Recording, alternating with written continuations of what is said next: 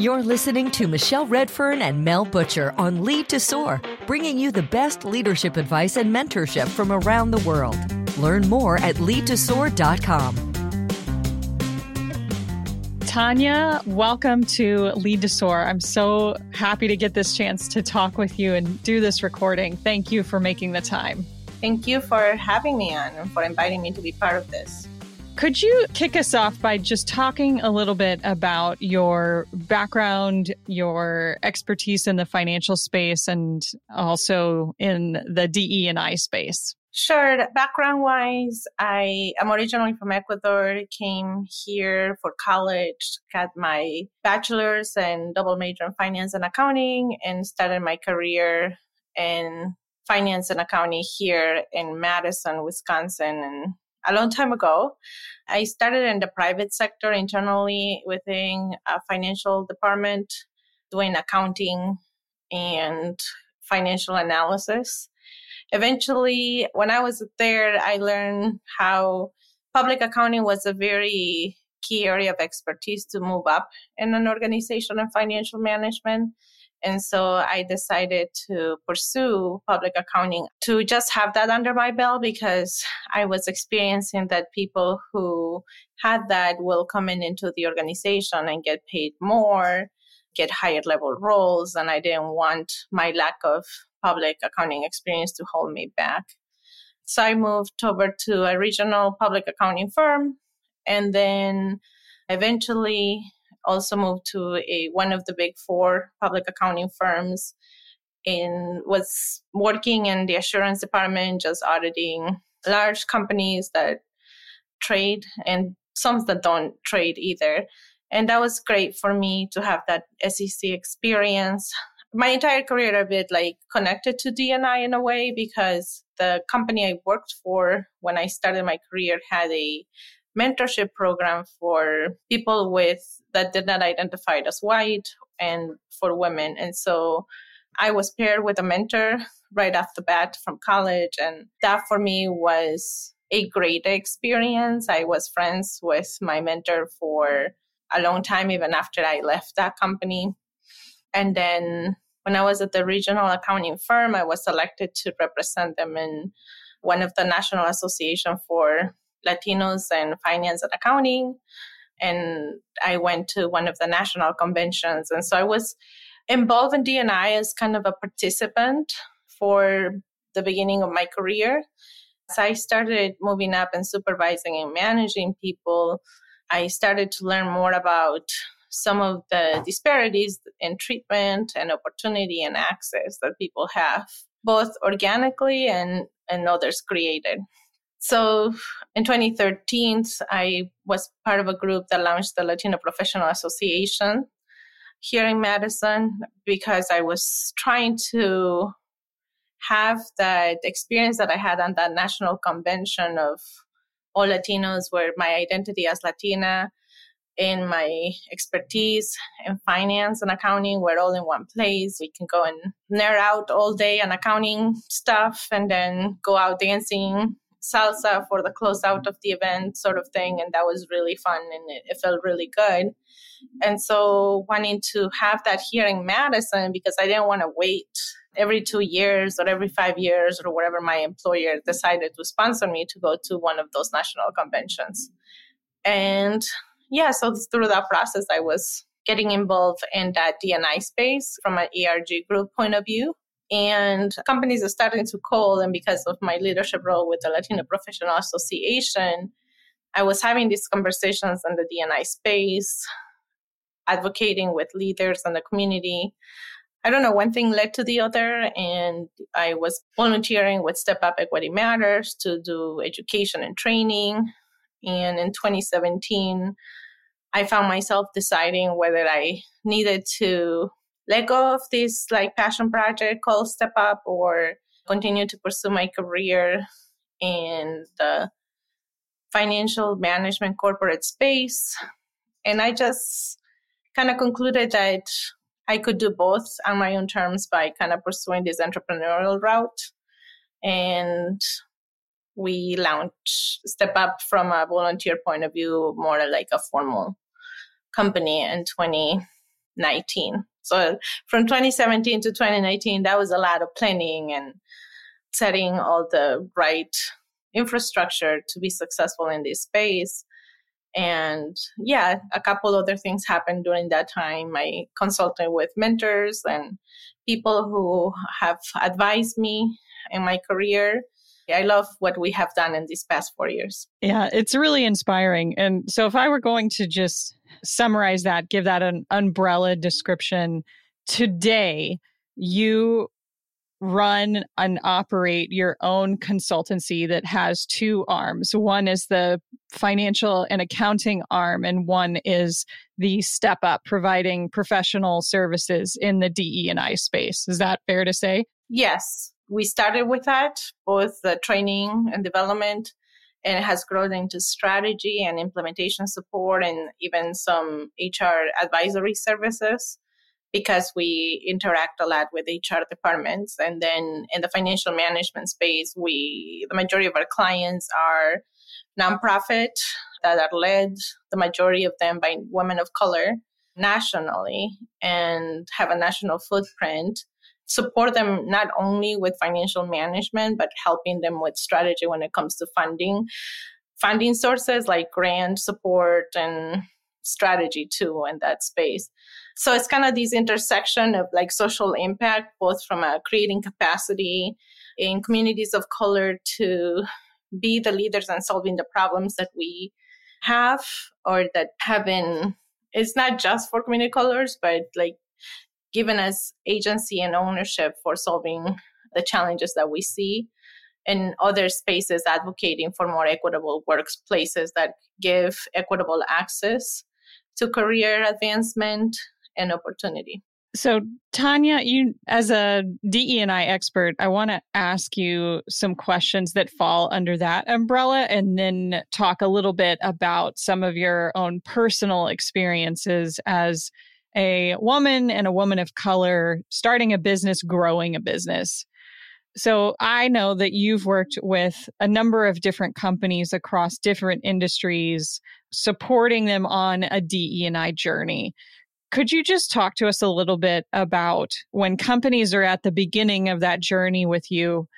Are there ever typical misconceptions that you have to address? And what does it look like to help an organization get onto this path? I think we've done a lot of learning as we go in terms of developing our practice. One of the things, and reflecting about my own experience as a receiver of DNI initiatives, right through the mentorship program and watching it as a participant, is that I found some challenges as a participant in terms of assessing the impact that those DNI initiatives have because I felt that after 10 or 15 years of a company doing DNI work, it didn't seem like they were retaining the people of color. It didn't seem like they were advancing people of color.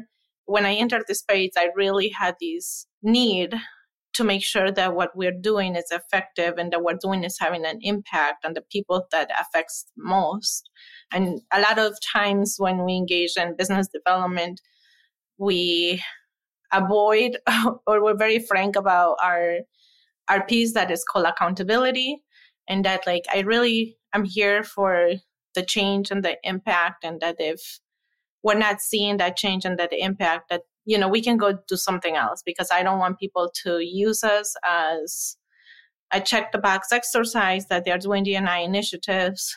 And I really want to see some change. And this process, I also had to level set with myself about how much change and how fast change happens. And so sometimes it's hard to measure that impact that everybody wants to see because when we engage, we ask the leadership team to be involved. And that process of getting the leadership team on board, really on board, that they can actually stand on their own feet when it comes to their own story and authentically expressing their, their support for DNI takes months, sometimes years, and sometimes it doesn't happen. And when it doesn't happen, if the company says that DNI is a priority, you have to ask whether that leader is the right leader to lead the company if they can't really deliver on that strategic priority. So those are very hard conversations to have with clients because most people think that you're going to give them a plan and then they're going to go work the plan. And that's really one of the first misconceptions when people approach us is that they want us to tell us what to do. And we take the stand that we're not going to tell them what to do, that we're going to work with them for them to figure it out because we want this to be sustainable so that when the company decides to stop paying for D&I consulting services, that the work doesn't end. I think that was one of my experiences and watching D&I happen around me that you will have a really extraordinary D&I leader doing so much work, advocating, and all of that. And then that D&I leader will be fired or let go or whatever, and then everything died. And then you have to start over. And I really want to avoid that because it's misleading, in my opinion. And I take very seriously the impact that this work has on people of color and that most companies really underestimate and don't support their people of color in the journey of this work. Can you say a little bit more about that? I think that for our listeners, they have seen companies that it seems like they're interested in actually helping that so they put some kind of investment forward in DE&I whether that's hiring an outside consultant like yourself or hiring a DE&I professional onto the team how does this manifest where it's uncovered that the company's not or that the leadership I should say is not serious about supporting people that are at the intersection of these different identities people of color people with disabilities etc it manifests in very in many different ways right? Like one of the very common ways that one of the things you have to develop is the skill as a D&I consultant the skill to advocate for making equitable access. And the burden of that advocacy is improving that people of color are deserving of that access or that they have the right qualifications or or things like that.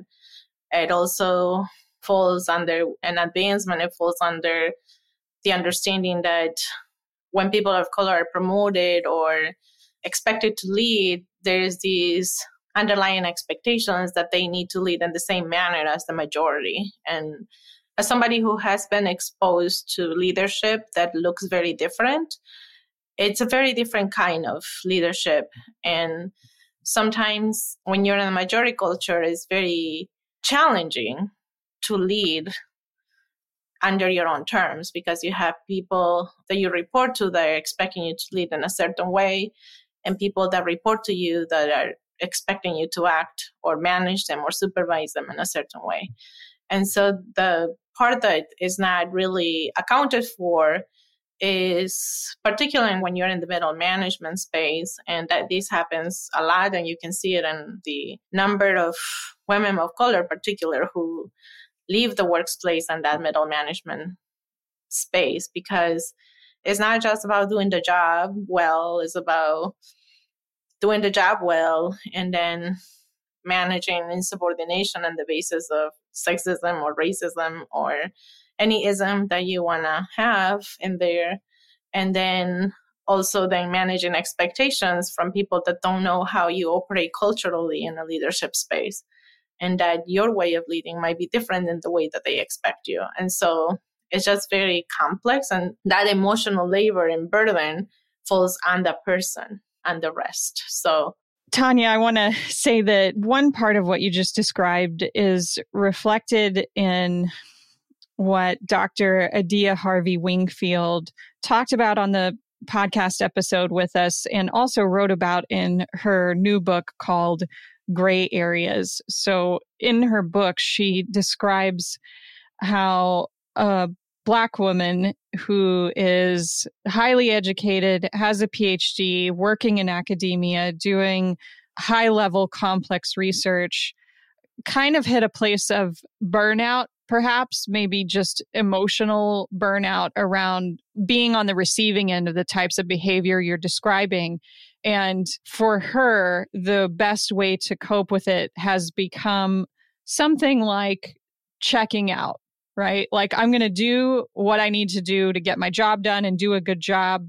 But because of the situation, it's like beating the rest of the ambition out of me and making that conscious choice to, I'm not going to show up extra because it just doesn't pay off. It just doesn't pay off for me the way that it would for, say, a white male counterpart. I will add to that that like that expectation that we have that we have to show up extra and we have to be impeccable and everything because we know that if we're not then we're not going to be selected for things you know that's one of the things that i struggle with as i moved up in, in organizations because i was a model minority employee and model minority for those who don't know is basically somebody who adheres to the norms and plays the game, in other words, and doesn't really is capable of delivering the results that people want beyond expectations. And that is the only way to move up as a person of color, in my opinion. But then what I found it very challenging was as I moved up, is that mediocrity was accepted for others that were not women of color. And then I was asked to, when I wanted to promote somebody who was not a white male, I was always asked to justify it more than what I needed to for a white male. And so it's just this the mere expectation of continuously having to overperform in order to be considered for advancement and then expected to work with people who don't have the same caliber of performance as you, but are paid the same as you, don't have the same workload as you, but they get paid the same as you. And it's just, it kind of becomes like a demotivating environment, right? Because it's like you just have to accept for what it is, or you have to fight it back. And when you fight back, there's consequences on that too. Yeah, absolutely. I have to say that I find this to be one of the more difficult things when it comes to supporting individual women in Lead to Soar. When it comes up where they want to advance and they're running into resistance, since I'm not in the room with them, since I'm not working for their company, trying to root out how much of this resistance that they're running into is about them and what they need to do differently to show their leadership that they're for the business and have the business strategic and financial acumen versus resistance that they're running into because of different biases like you're talking about. So it's a challenge in the sort of coaching work that we do. Tania, I want to ask in the work that you're doing with organizations, are you seeing any trends today with companies that are investing in DE and I? I'm not sure about trends. You know, there is this backlash on DNI and DNI becoming just a like trendy word. And I always against trends anyways, like not just in DNI, but in general, I like to think a little bit outside the box in general. But I think that we have to I can only speak for the work that we do at Step Up. The work that we do at Step Up from the very beginning, like I said, I wanted to be something different in DNI because I didn't want the results that I saw and others. And so our focus has always been to upskill functional leaders to embed DNI within their own practices because we feel that that is more sustainable than treating DNI as an add-on to the organization. And so in terms of of doing this work for a few years, one of the things that we did after George Floyd was murdered, we got like an approximately crazy 57 requests for proposals. We sent 57 requests for proposals in two months. And at the time, we had, my co founder and I had got to a space where we had decided that we were going to work hard to find clients that want to a real committed to the journey of change and not necessarily to just doing the DNI statement and doing that part. And we have enough clients that we can pilot that hypothesis of like not focusing on DNI as an add-on, but creating functional expertise like in the marketing department, how to better communicate and create outreach to multicultural markets or in the supply chain area where what are analyzing the processes to see what are the barriers that they have in order to have a more diverse vendor pool or in the HR department, what are the barriers that they have both in retention and recruitment of diverse workforce. And so what we're seeing in that is that because we took that approach of not having one person designated as the DNI champion, but as a team and as a team of leaders representing the multifunctional teams, that things can change and people can come and go, but you can see some of the progress ongoing. And we have some really cool examples on how that is happening. And even though it's really hard those first like year and a half, and like any change management approach, the first few years are the hardest, and then it just kind of starts to happen and that was one of the things is that i think more and more companies are treating dnis as change management process because it's a huge transformation organizationally.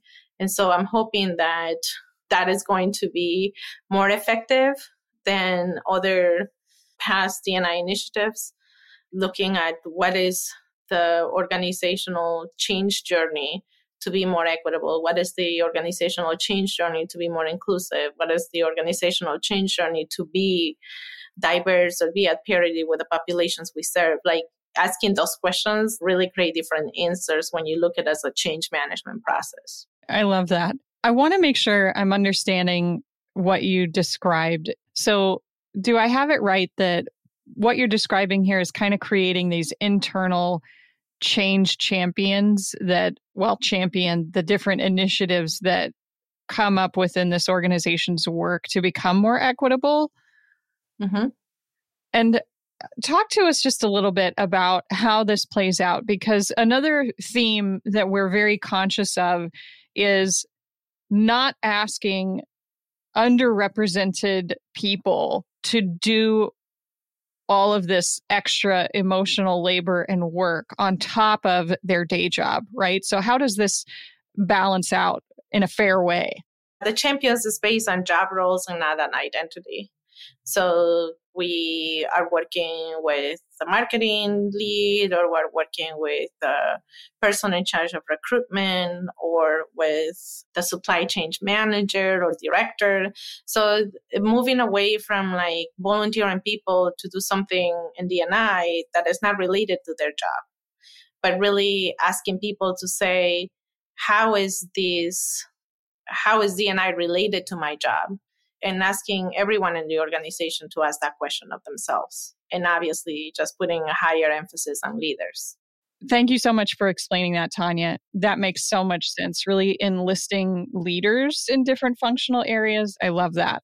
So, I want to ask do you see any sort of themes that are different across different types of industries? And where I'm coming from is really thinking about industries that are historically very male dominated engineering construction and even the financial space does doing DEI work with those types of companies look different than other companies? And if so how? I think it is different. I mean, we've gotten to, and at Step Up, we gotten to work with companies who are majority white women and companies that are majority white men and not in DNI, but we work with other organizations that are majority something other than white. And I think the work looks somewhat different, but the process is the same in terms of like what they come up with.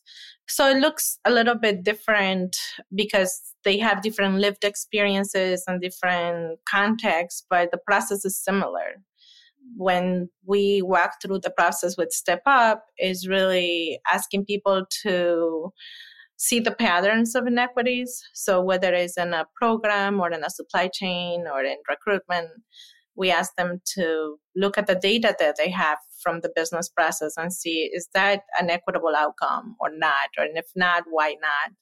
And sometimes our society has given us context on how we are supposed to show up. And when you look at that information, sometimes it shakes up what you thought you were doing or how good you were. And so there's emotional responses to that. And so, both in a male dominated industry or in a white woman dominated industry or in a different industry, because I've also learned that just because you're non white doesn't mean that you don't have these things. And so, it happens across the board. And so you're going to encounter defensiveness, you're going to encounter guilt, you're going to encounter resentment and all kinds of emotions. And the other part is that we use in our work is emotional intelligence. Everybody on the DNI team is certified emotional intelligence practitioners because a lot of the work that people have to do is work through their own emotions about their own role in maintaining systems and organizations and processes that are inequitable. And once they work through that, my experience at least is that people have both capability and good intentions and once they understand it and see it they will fix it themselves and that was one of the premises of me entering this work was that i watch business leaders solve so many difficult problems all the time really hard stuff multinational things new systems complete new systems all of that and what i rejected was that business leaders will say things like DNI is too hard and I can't solve it. And it's like, that is the part that I just drove me bananas because it's like, you're smart. You did not get this far because of your lack of smarts. It's just you haven't really spent any time on DNI that is meaningful enough to make transformational change. And so that's a lot of our journey is holding people accountable to making that investment themselves and understanding the problem. I think you probably know this, but the biggest problem with business is that, or when people fail in solving a business problem, is they're solving the wrong problem in general, not just in DNI. Companies fail, projects fail, anything fails when somebody or some group or some leader got focused on the wrong thing because then the important thing goes through the wayside and, and that's going to bring you down. And that's no different in DNI. Yeah, I find myself thinking a lot about, in my head, I use the language of, are we asking the right question?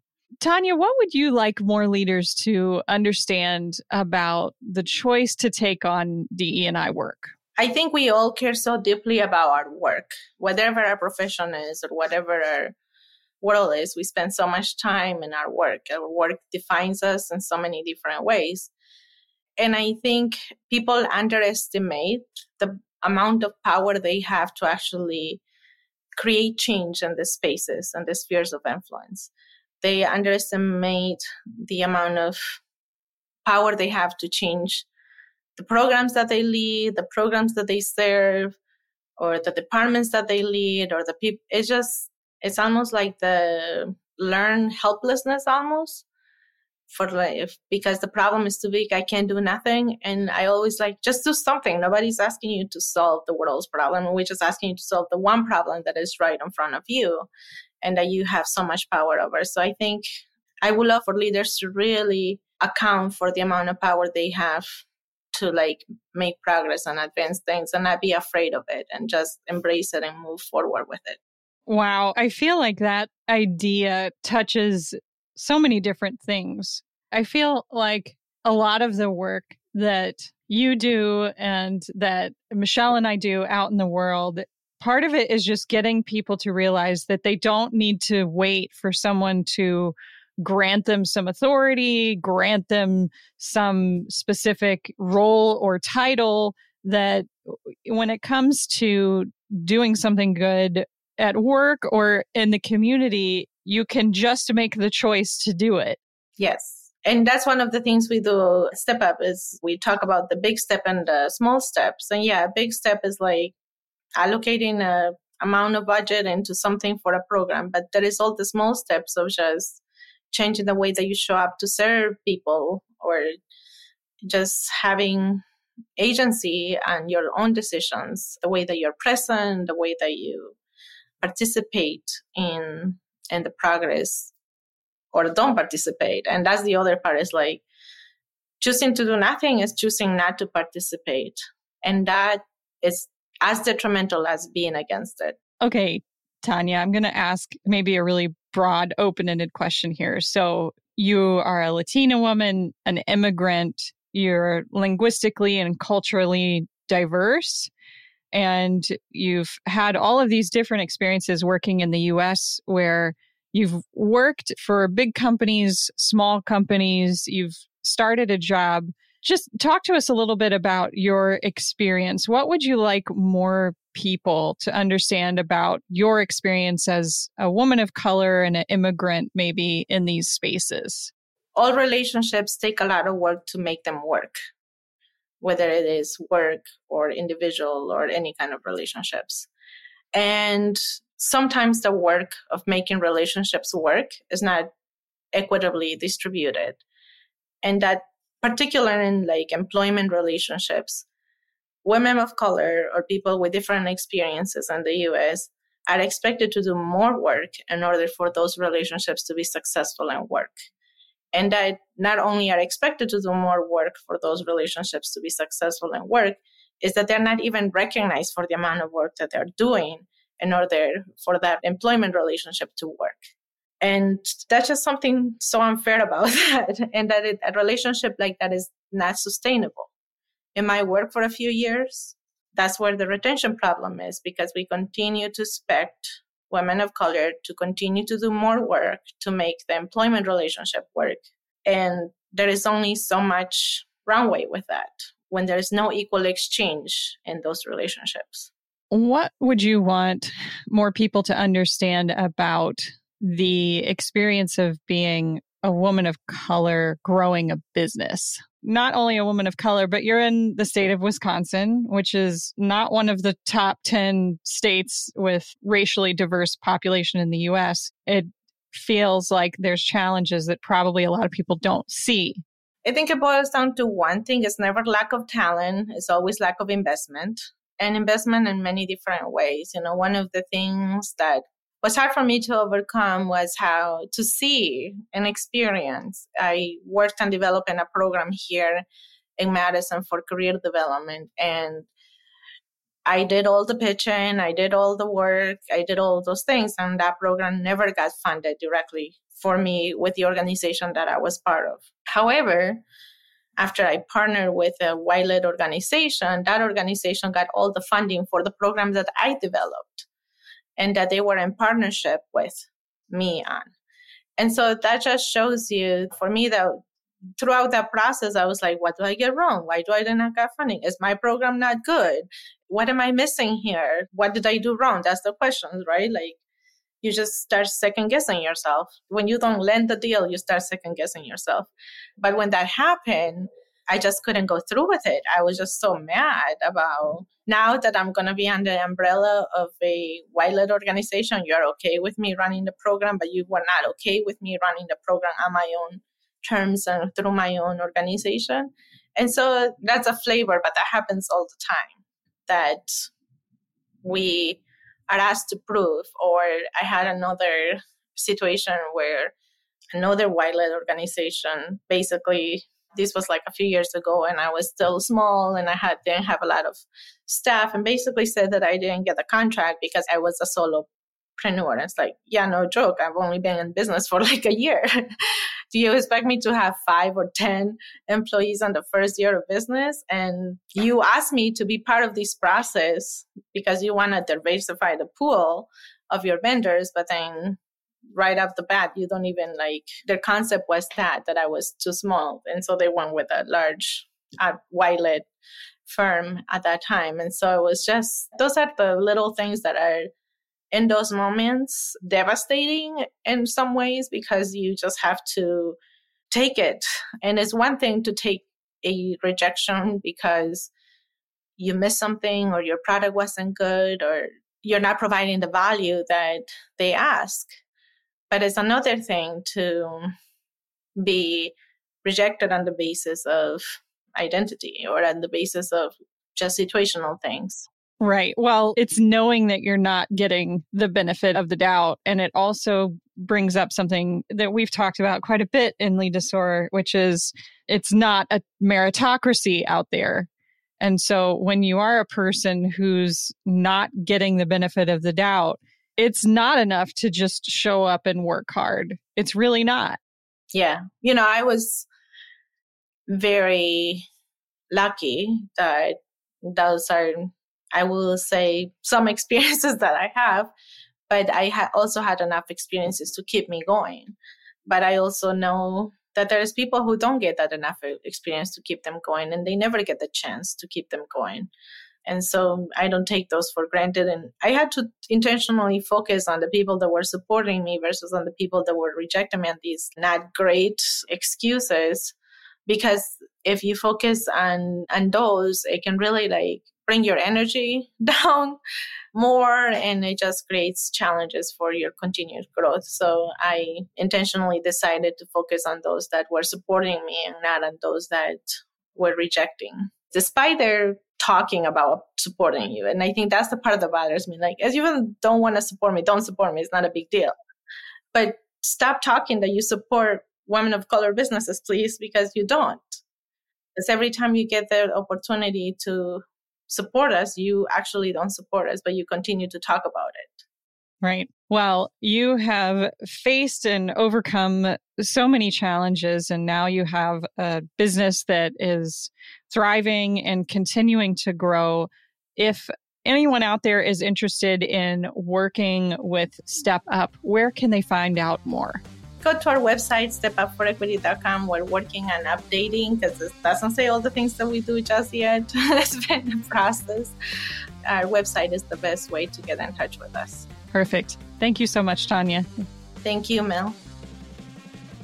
Thank you for joining us for this episode of Lead to Soar. We sincerely appreciate your honest, positive reviews. You can leave questions at leadtosoar.com for Michelle and Mel to answer on future episodes. Until next time, we hope you'll use what you've learned here and lead to soar.